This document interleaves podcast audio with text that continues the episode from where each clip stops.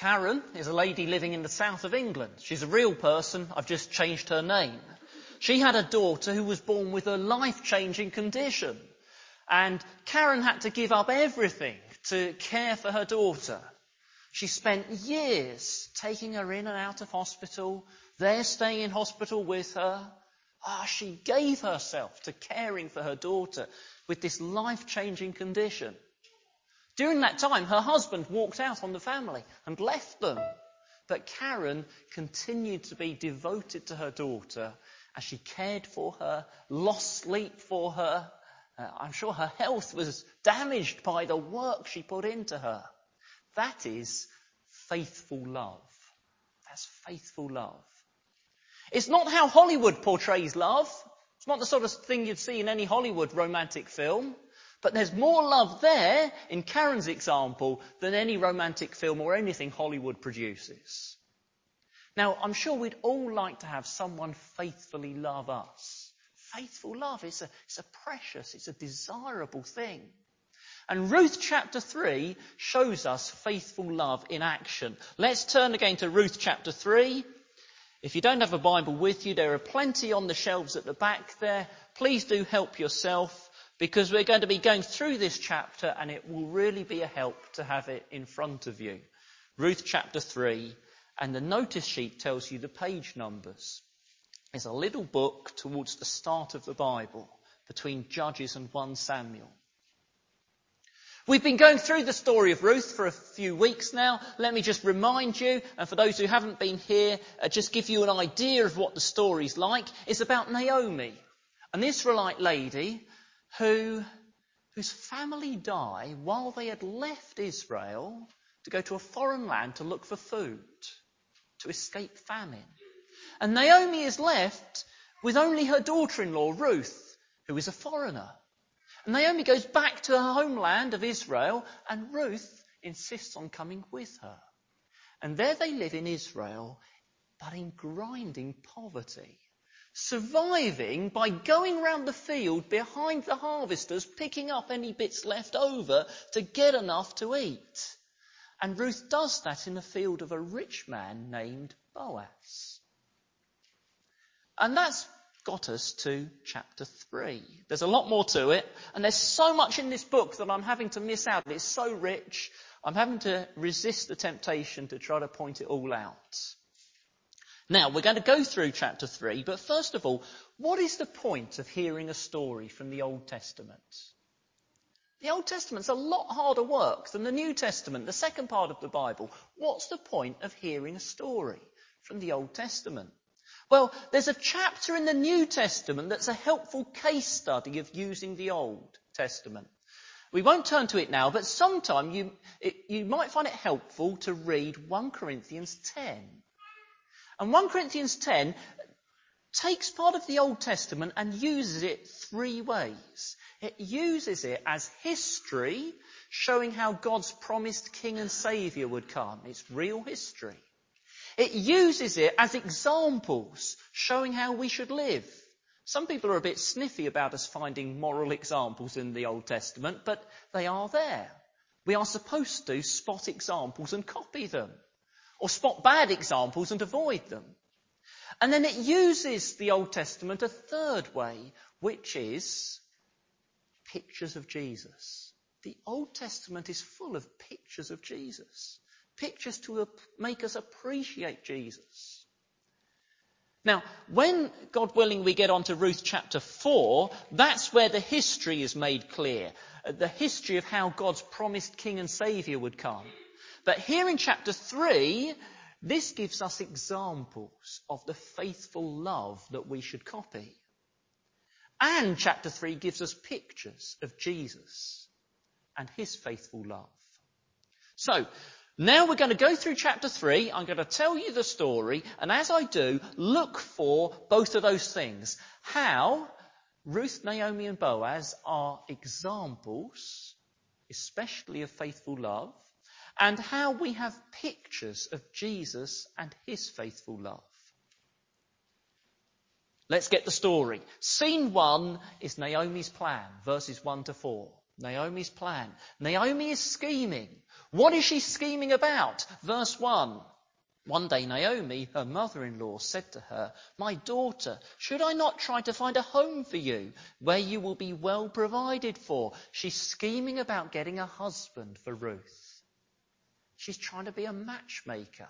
Have you met any matchmakers? They can be helpful, they can be a right pain in the neck. Naomi's the helpful kind. But this aim of Naomi also tells us a theme lying behind the chapter. We'll find this keeps happening in chapter 3. There's, you can see the story on the surface, but there's a theme below it. If you've got a Bible like mine, it's got a footnote telling you a more literal translation. Where it says, should I not try to find a home for you? It's actually, should I not try to find a rest for you? Try to find rest. She's trying to find rest for Ruth. But in the Bible, rest is more significant than just getting a husband and a nice home to live in. Rest is quite a theme of the Bible. I'll give you two examples. Jesus said, Come to me, all you who are weary and burdened, and I will give you rest. And later in the Bible, the book of Hebrews explained that. It said that rest is heaven. Resting with God. Having been freed from all the wearying troubles of our sin and this sin infected world. One of the big themes of the Bible is us finding rest from our sin and this sin infected world. And verse 1 is hinting to us chapter 3 has a bigger theme than the husband for Ruth. It's a picture of us finding God's rest. So, Naomi is scheming. She wants to find a husband, a suitable husband. A suitable husband. This is the theme of, well, this is what's going on in verse 2. Finding a suitable husband. You see, who would want to marry Ruth? She really is a bad catch in the eyes of the time because she is a foreigner and a widow and so poor. And they may not be the sort of things that we would consider coming up in a romance, but they mattered then. Maybe they matter now. But in chapter 2, Boaz had arrived on the scene, and that changed everything. You see, he was a kinsman. That means a close relative. And God's law said a kinsman should protect and provide for the poor. Now, in some circumstances, that meant marrying the poor woman to raise up sons to carry on the name of her previous husband who died. But you've got to remember that Ruth and Naomi lived in very wicked days. The previous book, Judges had described just how wicked, and God's law was ignored. And so there's no way that they could presume that this was going to happen and it would all work out. And the law didn't nail everything down. It left a lot open to, would the kinsman have faithful love? What's his character like? So Naomi and Ruth can't presume this is going to work out. Now, again, even in verse 2, again we have the words tell us a theme behind chapter 3. Because this word kinsman is really significant. You might remember back in chapter 2 verse 20, Naomi had said about Boaz, he is one of our kinsman redeemers. The kinsman was someone you could ask to redeem you. What does that mean? Pay to rescue you out of poverty. It might be in your poverty you'd sold yourself into slavery and the kinsman would redeem you. He'd buy you out of slavery. It may be in your poverty you'd sold all your fields and you could no longer grow food for yourself and the kinsman would redeem your fields, buy them back for you. And you could provide for yourself again. Naomi is hoping Boaz would act as a kinsman redeemer for them. But children, who's the Redeemer in the Bible? When you hear the word Redeemer, is there someone you think of? Who paid the price to free us from slavery to sin? You see, in Ruth chapter 3, Boaz is a picture of Jesus, our kinsman, our close relative redeemer. Well, Naomi's scheming, She's, in verse 2, got her eye on a suitable husband for Ruth. And in verses 3 to 4, she has a thoughtful plan. A thoughtful plan. Naomi uses her brain. So, verse 3, she picks a good time. It's barley harvest. Sorry, this is back in verse 2. Boaz will be happy and relaxed because the harvest is in. That's a good time to pop the question. She thinks about practicalities. Verse 3, even how Ruth looks and even how she smells. Yeah, she's practical about this. Notice faithful love is not foolish love. Here's a bit of an aside. It's going slightly off topic, but it is raised by this question. It isn't wrong to want to be attractive. Here, Naomi wants Ruth to be attractive. But the question is, who do you want to attract? That's the question. Think of in your garden. Buddleias attract butterflies. Lavender attracts bees. Manure attracts blue bottle flies. And some clothes are the equivalent of manure. They attract the wrong sort of person. Naomi wants Ruth to be attractive. Don't smell bad. Put on your best clothes. She doesn't say put on those leggings that will just show your figure completely and that top that will leave nothing to the imagination. That's clothes like manure. You, if you wear them, will attract, you'll attract just the wrong sort of person. Don't wear clothes like manure. It's not wrong to want to attract, but think who will these clothes attract? What sort of character will they attract? Naomi uses her brain. Let's get back onto the subject in verses 2 and 3. She's, she's careful. She says, in the dark, make sure you don't get the wrong man. Note carefully who is where and make sure you go to Boaz. Now, let's be thankful Naomi hadn't re- read some books on guidance. She hadn't read some books on guidance that won't be any help to you. She wasn't passive, she planned. She didn't wait around for a mystical feeling about is Boaz the right man? No, she knew it isn't our job to guess God's secret will. It's our job to obey God's revealed will, the Bible, and be wise about how we do it. You see, we've seen that Naomi is a woman of faith that God is in control of everything. We saw that in chapter 1 and chapter 2, but that didn't stop her using her brain and saying, let's be careful, let's be thoughtful. Here's an example. Lee and Rachel have firm faith in God. I've, I've, made these people up in case there's anyone here called Lee or Rachel. They have firm faith in God's control of everything. And, and they're very laid back about how to bring up their teenage son and daughter. So they let them choose whether or not to come to church. And they, they don't monitor what their children watch on YouTube in their bedrooms on their own. Because God's in control and it's all in His hands whether they're saved or not. No, Lee and Rachel need to learn from Naomi. Faith combined with careful thoughts. That's true for parenting. It's true for looking for work. It's true for looking for a spouse. It's true for how we spread the gospel. Naomi's a good example. Trusting God's control and careful thought. That was scene one, Naomi's plan. Here's scene two, Ruth and Boaz, verse 5 to 15. What does Ruth do? Verse 5. What Ruth does is exactly what Naomi said. And there's so much in this chapter I'm going to have to skip over and I wish I could pause on. But Ruth is such an example of faithful love in her submissiveness to her mother-in-law.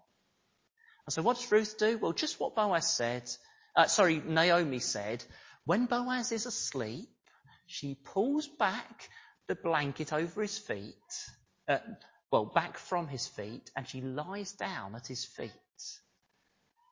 And lies there and waits.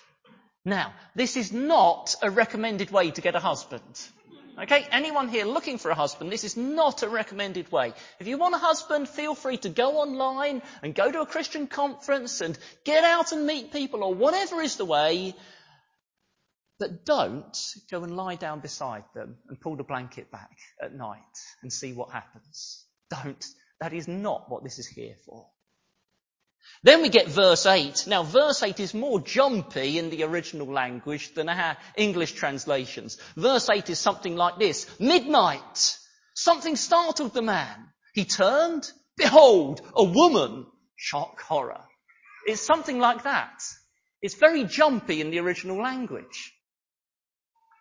And so there is some, Andy read it expressively, but he should really have whispered, because surely verse 9 was whispered. Who are you? He asks. And he finds out who she is. She's Ruth.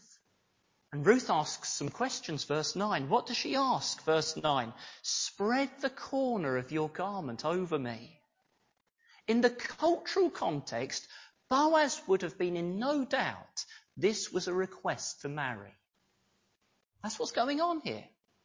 It, to us, it doesn't sound like it, but, but we're not thousands of years ago in Israel. There it was very clear. Just like I suppose getting down on one knee is pretty clear these days. This was a request to marry. But as is often the case in Ruth, it was also a picture. It was a picture. Here was Ruth the outsider, the foreigner, coming into God's family by a man, Boaz, showing kindness to her. And that is a picture of God's faithful love. In fact, we are told explicitly elsewhere in the Bible it's a picture of God's faithful love. I'll explain. Imagine a baby girl who has just been born, completely newborn. Her umbilical cord hasn't even been cut, and she's still got the blood on her from the birth, and she's unwanted. And she's thrown out into a field and left to die. And Ezekiel chapter 16, later in the Old Testament, says Israel was like that. Unwanted, vulnerable, undesirable. And then God came along and wanted her and rescued her and cared for her and then Ezekiel chapter 16 says, I'll read you verse 8, Later I passed by, and when I looked at you and saw that you were old enough for love, I spread the corner of my garment over you. Notice that? Exactly the same phrase. I spread the corner of my garment over you and covered your nakedness. I gave you my solemn oath and entered into a covenant with you, declares the sovereign Lord, and you became mine.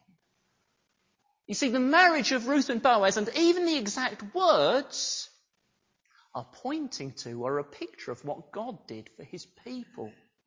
And all of that is pointing forward to what Jesus does for us. Anyone here wondering about Christianity? Anyone here wondering what is it to be a Christian? Becoming a Christian isn't just choosing a religion and turning up to a religious organization. Becoming a Christian is coming into relationship with Jesus.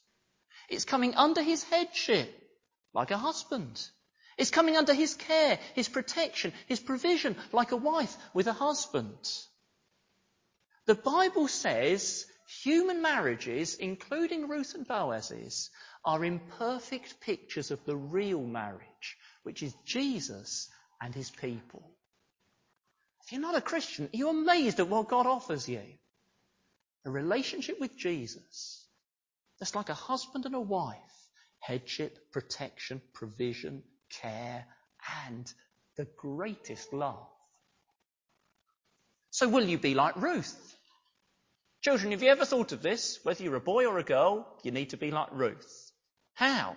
Well, she said to Boaz, take me to be yours. Unite me to yourself. And she's doing something risky. Really risky, isn't it? Especially in the days of Judges. If you know the book of Judges, it was a dangerous time for women.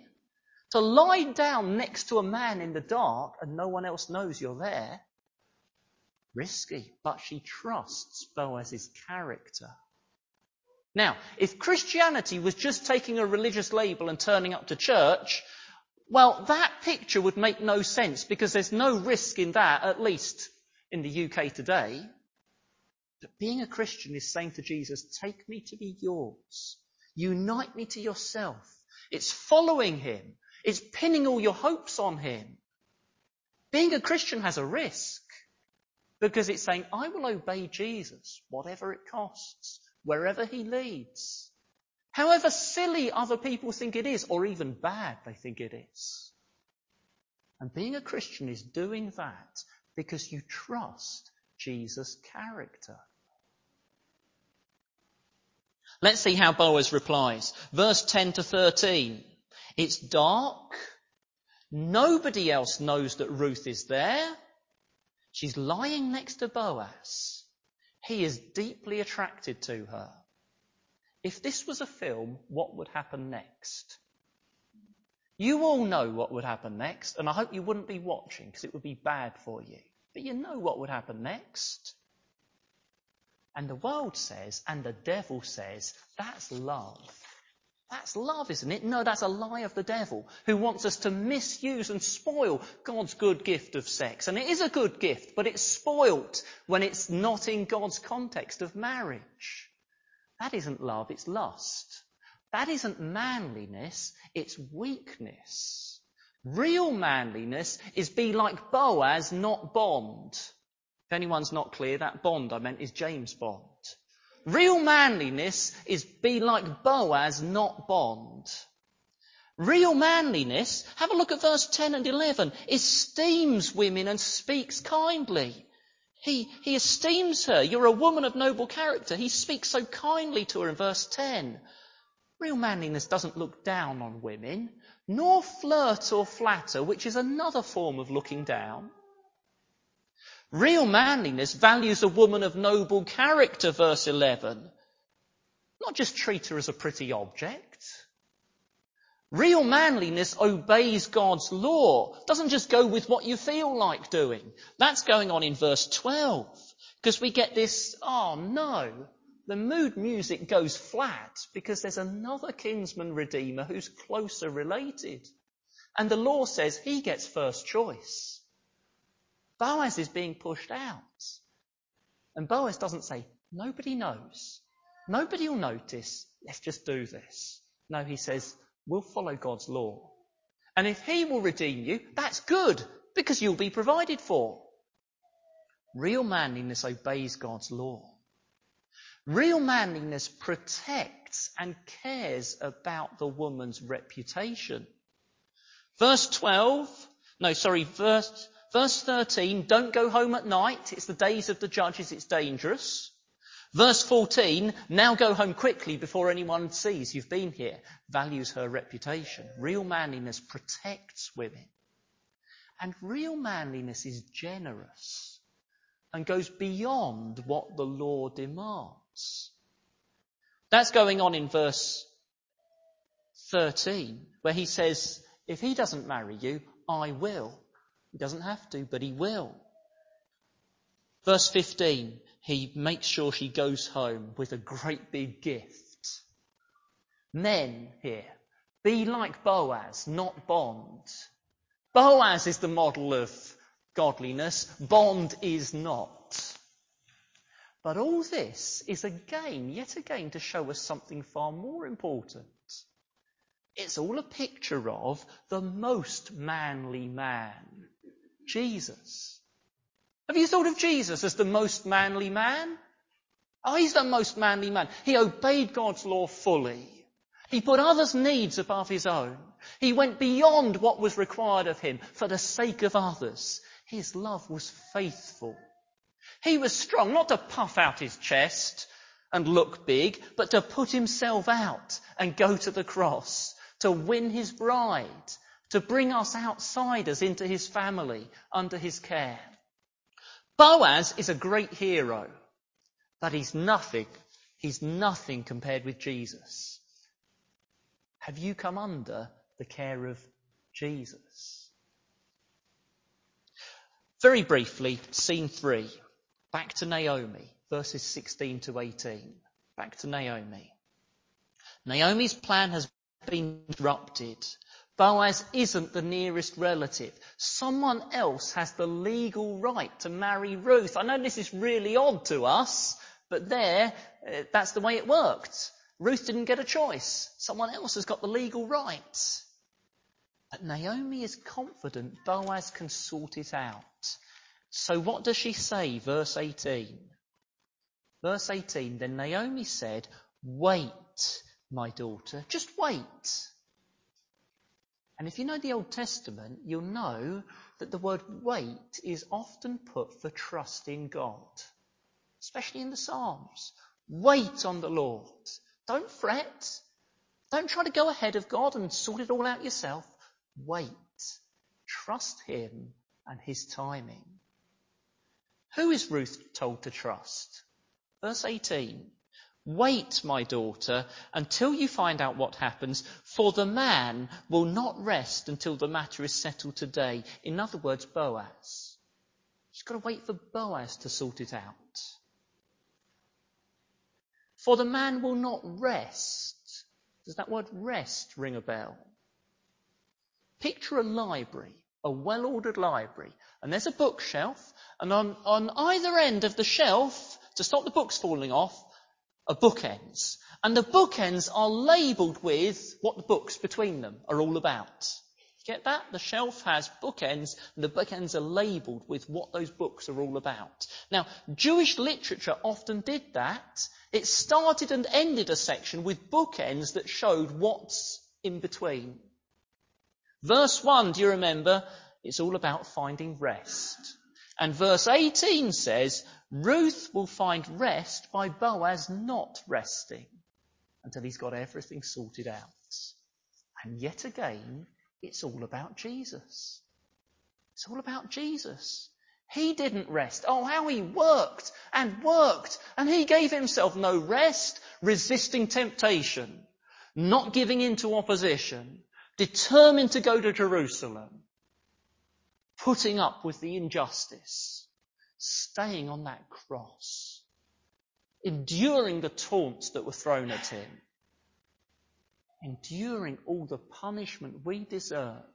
He gave himself no rest until he'd done all that was needed to take us outsiders into his family, under his care, to bring us eternal rest in heaven.